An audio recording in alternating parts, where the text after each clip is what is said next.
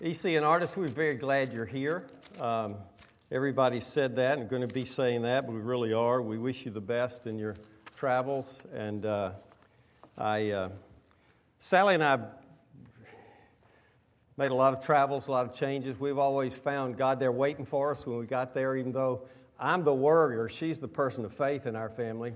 And uh, so I think you'll find God waiting for you there. I can assure you, I've been around here long enough to know that you won't be forgotten. And a lot of people will be praying for the two of you. So praise the Lord for that. Um, I should let you know that uh, 50 years ago, Friday, Sally became my wife. And uh, we just celebrated our 50th wedding anniversary, which. No doubt you're applauding for her, and I should have had Tiffany strike some kind of celebratory medal for her. And, uh, but uh, thanks, babe. You've been a great wife, and still are. And um, so, um, seemed like something else I was going to say here. This, and I've got. Yeah, well, I got that. Thank you. Yeah, yeah. Uh, yeah, I lost. Yeah, I lost it over there for a minute. I couldn't find it. All right, so by the way, EC, when I finish preaching, I'm going to pray and then lateral the ball to EC, and he's going to kind of carry it to the finish line today, so that's good. All right, so um, I preached a sermon, uh, last sermon I think I preached was about one anothering, and that uh, talked about how fellowship had uh, two directions. We have fellowship with God uh, vertically, we have fellowship with one another horizontally. We remember both of those in the sacrament of the Lord's Supper. If I say, with whom do we commune? We commune with God and we commune with one another. And so I want to, and, and I handed out the sheet that probably can still be obtained because I gave an electronic copy to several people and uh, there were copies printed with all those one anothering verses in the New Testament, which I think shows or describes uh, fellowship on the horizontal level. That's what it ought to look like. That when we are functioning properly as a church, it will those five one anothering things will happen. Love one another, forgive one another, bear one another's burdens, uh, all those kinds of things. So um, I want to continue with that. Uh, I think, including today, I've got four sermons left before Pastor Mike gets here. And so I want to set this text up, the Ephesians 4, uh, by asking a question that some of you will think is a pretty silly question, but it'll help me to make my point, okay? If I said to you, What is the gospel for? You would say, some of you, well, that's just a silly question, isn't it? It tells us how to be saved. That's what the gospel's for. It, it gets us into the Christian life. It does.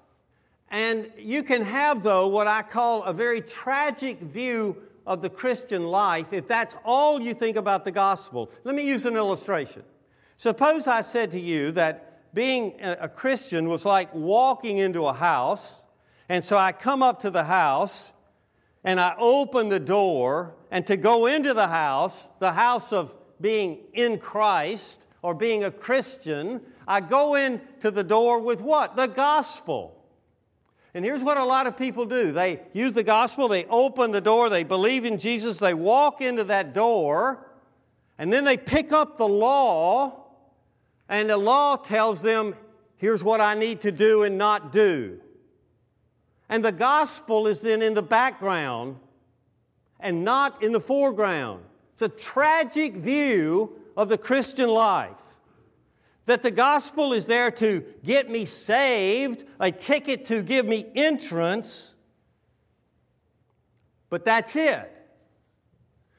Now, I could give you a theological argument why that's a good enough answer if you think of salvation as an umbrella under which comes calling and justification and adoption and sanctification and perseverance and glorification, if you see salvation as an umbrella under which there are a lot of other important things, okay.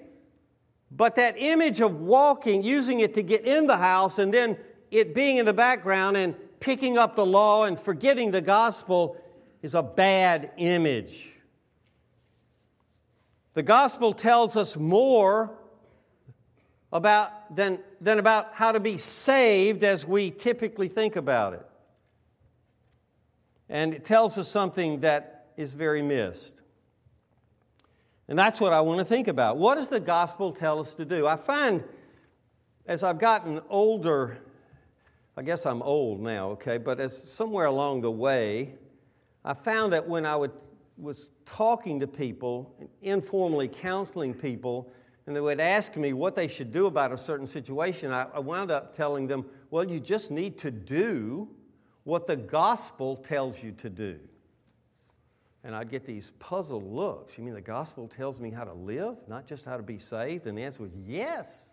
Yes, it tells us how to live too. And today I want to think about being patient with one another. Now, in the Bible, there's, there's, there's more than one kind of patience. At least there's, the Bible talks about being patient in affliction.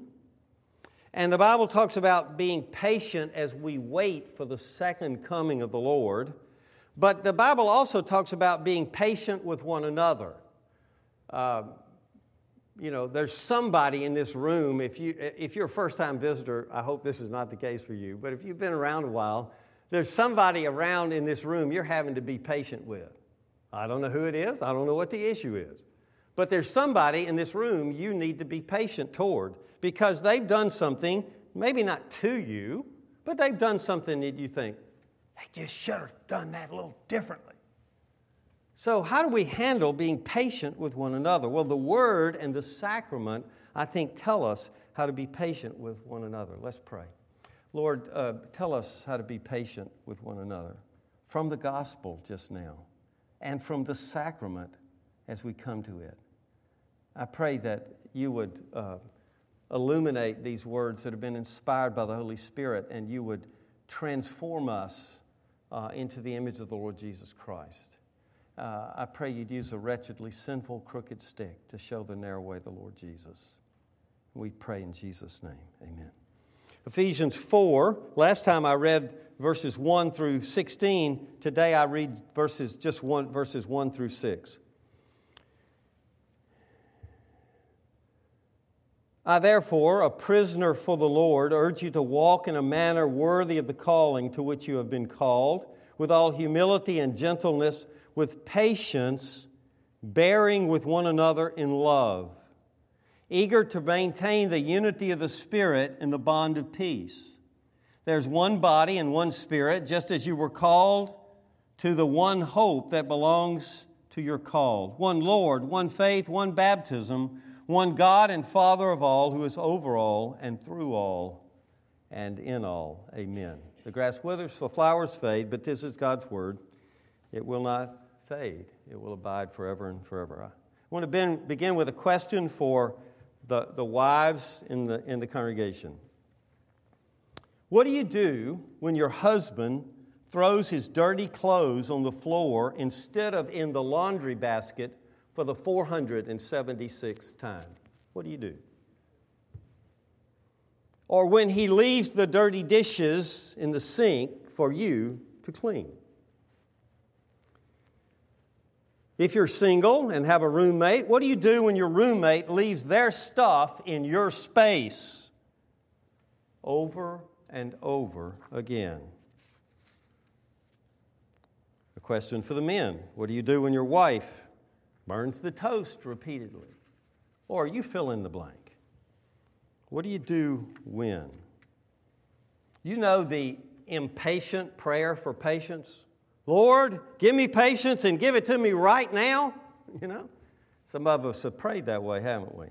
We know we need patience, we know we should be patient, yet we struggle to be patient with one another. It often eludes us. It's a persistent and primary problem for many of us parents with children, children with parents, spouses with one another, teachers with students, and students with teachers, and the one we miss being patient with ourselves and with others in the body of Christ, with those outside the body of Christ, neighbors and work associates and friends and things like that. So I want us to think about being patient with one another, bearing with one another, as it says at the end of verse 2. Patience identified, patience obtained, and thirdly, patience renewed. So, patience identified, what do I mean by patience? Well, the, the word patient means to be, in the original language, long souled or long minded, or sometimes we might say long suffering. Uh, in the context, uh, bearing with one another in love. In love.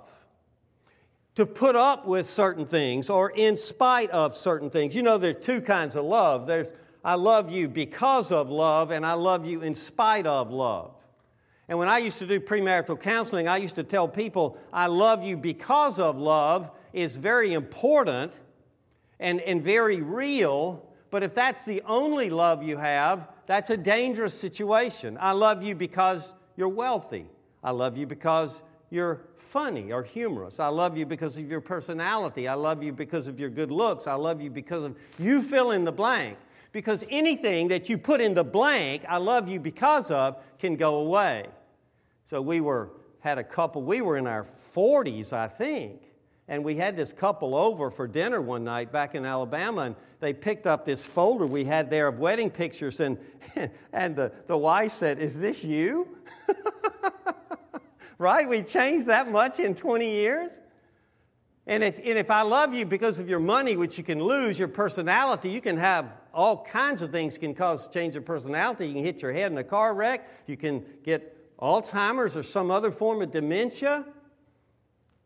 I love you because of is a, is a, is a thin form of love, but I love you in spite of the fact that you're like this and like that and like. See, I think God's love for us is in spite of love. I love you in spite of the fact that you sin and you're idolaters, and yet I've come to you.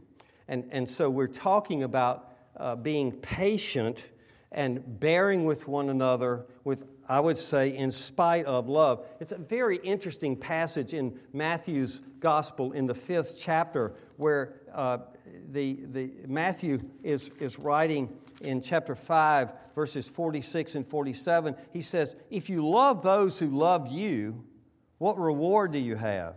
Do not even the tax collectors do the same? And if you greet only your brothers, what more are you doing than others? Do not even the Gentiles do the same? He said, What's the big deal with loving the lovely? You haven't even gotten to Christian love until you've begun to love the unlovely. The world loves the lovely. That doesn't demonstrate Christ likeness.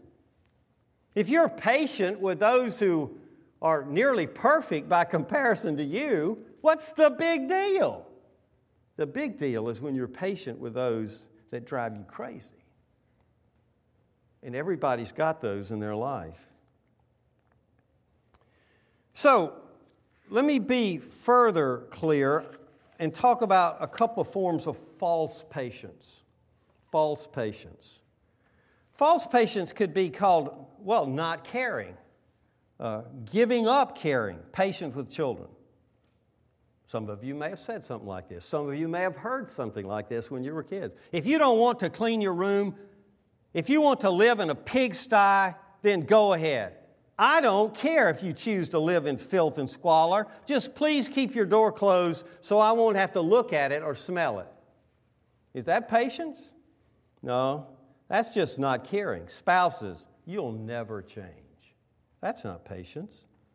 Patience with ourselves. When we repeatedly experience defeat, we give up trying and sometimes let ourselves go.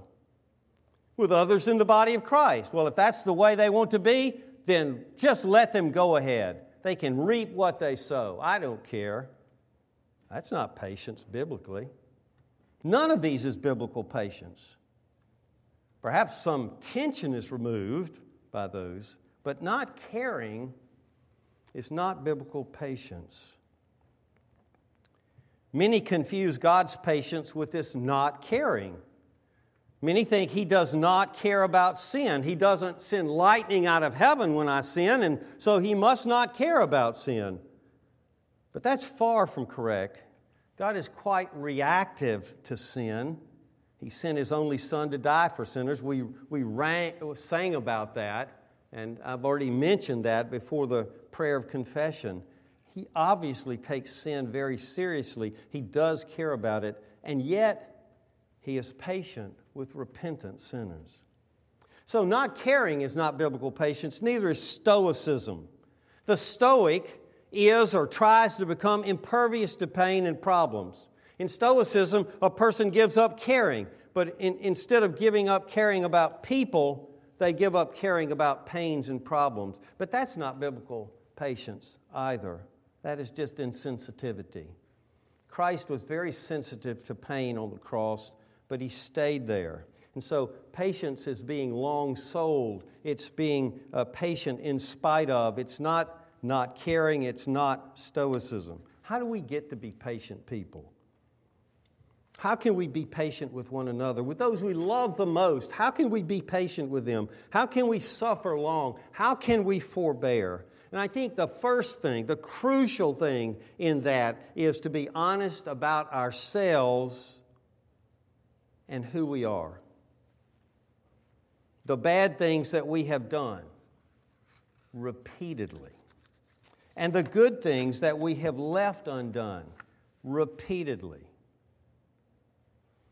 God's gaze is honest. He knows, He cares, and yet He puts up with us.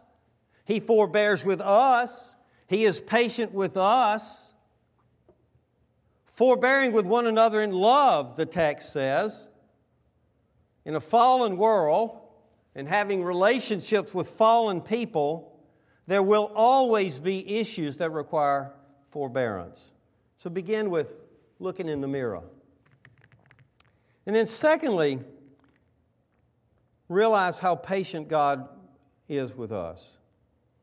Um, there is a connection in the scriptures between patience and forgiveness. In Colossians 3, put on then as God's chosen ones, holy and beloved, compassion, kindness, humility, weakness, and patience bearing with one another, and if one has a complaint against another, forgiving each other, as the Lord has forgiven you, so you also must forgive. And above all these, put on love, which binds everything together in perfect harmony. So there's a connection between patience and forgiveness, right? And, and God's patience toward us, God's forgiveness toward us, is a repeated forgiveness. Because we wretchedly sin time after time after time, and God forgives time after time after time when we come in confession and repentance. So they came to Jesus in Matthew 18 and said, Jesus, how frequently should I forgive my friend that sins against me? Seven times? And Jesus said, Well, up to 70 times seven times. And they were kind of dumbstruck. And so then there's the parable that follows that the parable of the unforgiving servant, where one servant forgives another a little bit, and that same one who is forgiven then will not forgive others who have sinned a lot against him. And the, the, the, the comparison is stark. Because, see, we're repeat offenders. If I said to you, if you go to court on a first offense for something, what's the judge going to do? And many first offenses, they say, what's the first offense? There'll be a little fine, no big deal. But if you've done the same thing 15 or 20 times, if you're a repeat offender, then the judge may well throw the book at you, right? if he's a righteous judge, he may throw the book at you and, to the full extent of the law, hold you to account. Well, friend, you're a repeat offender. I'm a repeat offender. You go into God's court as a repeat offender. Oh. And he's still willing to forgive me? We must be as patient with others as God has been patient with us. Infinitely patient. In the Old Testament, there's a word for this, um, and, and is translated, His steadfast love endures for, forever. The word steadfast, chesed, in the Hebrew. It's a steady love, a continuous love, an ongoing love, a steadfast love. So, how patient must I be with my wife, my husband, my children, my fellow Christians? How patient has God been with you? Well, you might say, well, He's been infinitely patient with me. Well, then you be infinitely patient with Him. William Hendriksen, the commentator, said, Because God has been long suffering with me, I must be long suffering with others. Why am I approaching this this way? Let me tell you why. I can read the law of God and it not work on my heart very much. You say, Well, you're a pastor. You're supposed not to be like that. Well, you know, it just is what it is. Every honest pastor would ever tell you that they have the same problems you have. They may, maybe just in spades, they may be more aware of them. And, and, and how patient has God been with me? So, the law, I, I, can overlook the law, but what works on my heart, what just, you know, when, when, when, when, when Sally, sweet as she, she is, sometimes drives me crazy. What do I do? I remember that God, I've driven God crazier, much crazier. That works on my heart. I think if you know the gospel, that'll work on your heart too. That'll say, well, what right do I have to hold somebody else to an account that is much more strict than the one to which God has held me? The gospel tells me to forgive those who repeatedly have rubbed me raw. Really? Really? When my husband or wife or children does X for the thousandth time, what do I do? Well, remember the gospel. Remember God's patience with me. Remember that God's patience with me requires more patience than my patience with the offender. That's right. The gap between God and me is infinitely greater than the gap between me and any sinner. The amount of forgiveness God has given to me is infinitely greater than the forgiveness that I would ever be required to give to any sinner. Ask yourself this question Where would I be if God treated me in the same way that I feel like treating these other people? I hope that'll get your attention, you see. It's the gospel that tells us what to do, the depth that we're to do it. Judge not, said Jesus, that you be not judged. For with the judgment you pronounce, you will be judged. And with the measure you use, it will be measured to you. Why are we supposed to do this? Why does Paul bring this up? Uh, like the passage that uh, Walker read from Colossians, uh, very, and, and, Paul says this uh, more, more than one place. Um, uh, walk in him, walk in a manner, and, and in this passage it says, uh, walk in a manner worthy of the calling you've been received with humility and gentleness and patience, bearing with one another, eager to maintain the unity of the Spirit in the bond of peace. There's one body. See, I think he's talking about the unity of the church here. And he doesn't say uh, to create the unity, he says to maintain or preserve the unity. The unity of the Spirit, not the unity of the world. What is the unity of the Spirit? The, well, let's think about the unity of the world. How does the world build unity? Several ways, but boil it down is you be like me and we can get along. You dress like me, you talk like me, you drive the same kind of car as me, you go to the same kind of club as me, you live in the same neighborhood as me, you go to the same school as me, we can get along. God's way of unity is vastly different than you be like me and we can get along. God's way of unity is you know Jesus, we're connected. Period.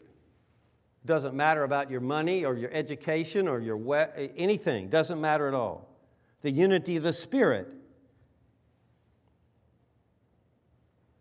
If our patience and unity are not gospel based and gospel driven, then the world won't know that we're different from them and that Jesus is the Christ. You remember that passage in John 17. Father, I pray that they may be one as we are one, as you and me and I and you, that, we, that they might be one, so that the world might know, Father, that you have sent me.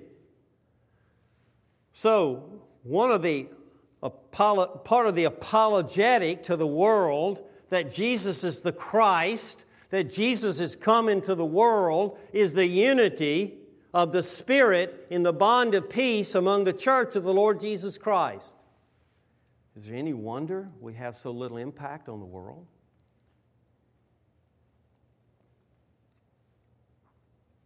What does the world see when it looks at the church of the Lord Jesus Christ? Does it see the gospel incarnate? Does it see people that are bearing with one another in love? Well, according to, to uh, John 17, the world has a right to look and say, Well, I don't guess Jesus is the Christ. I don't guess Jesus has come in the flesh. I don't guess Jesus is making a difference in that fellowship. And sad to say, that's all too true in some places. If we're not patient with one another, there's no reason for the world to believe that God will be patient with them and forgive them So people can't hear what they we say because they see how we are. Francis Schaeffer wrote about this in his book True Spirituality. It's a very helpful small book. How many non-Christians are at arm's length from the church today because of what they see in the church of the Lord Jesus Christ? It's, it's a haunting question. So, patience identified or defined, patience obtained, patience renewed. Why does patience need renewing? Very easily. We forget. We forget the gospel. We forget our need of patience uh, from God. Our own, we need that people need to be patient with us. We forget our sins of omission. We forget our sins of commission. We forget how much we have been forgiven and how continually we have been forgiven and how we are uh, repeat offenders. How can our patience be renewed? By fresh filling of the Holy Spirit. The fruit of the Spirit is love, joy, peace, patience. And so, if I'm to be patient and you're to be patient, it will be by the work of the Holy Spirit in us. It would be foolish to seek to be patient, to be more patient, to renew our patience in our own strength. So, we need a fresh filling of the Spirit, and we need the proper use of the means of grace. Uh, the Word of God and, and the prayer and, and the sacraments. Uh, we need the Word of God so we can look again at the patience of Jesus Christ, the patience in his life. Uh, it's amazing. Jesus is talking to his disciples, and in a couple of places, he says words to this effect uh, I still have many things to say to you, but you cannot bear them now. Well, what is that but patience? I, I realize you guys are, you've been kind of slow, and I understand that. There are more things I want to tell you, but, but it's not the time, and I'm going to be patient until it's the time. Uh, you find that in his life and teaching. You find it on the cross. Forgive them, Father, for they know not what they do. Is that not patience? Is that not patience? And, and then after he rose from the, day, the, the dead, and he comes to Thomas, and Thomas tells his fellow apostles, I'm not going to believe unless I see his, his hands and look into his side. And Jesus shows up and says, Thomas, have a look, brother. Have a look. It might have been that Thomas would have said, I mean, Jesus would have said, Well, look, guys, if he's not going to believe you, let's get a re- Thomas replacement. But he's very patient with Thomas. Very, very patient.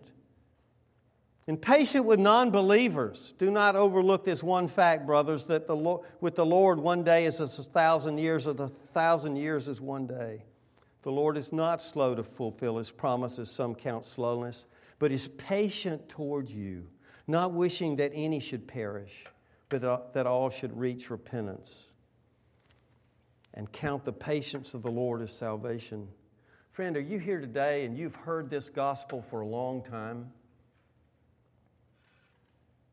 but you've never really repented and trusted Jesus Christ? You've never offered yourself to Him as a living sacrifice. God is being patient with you.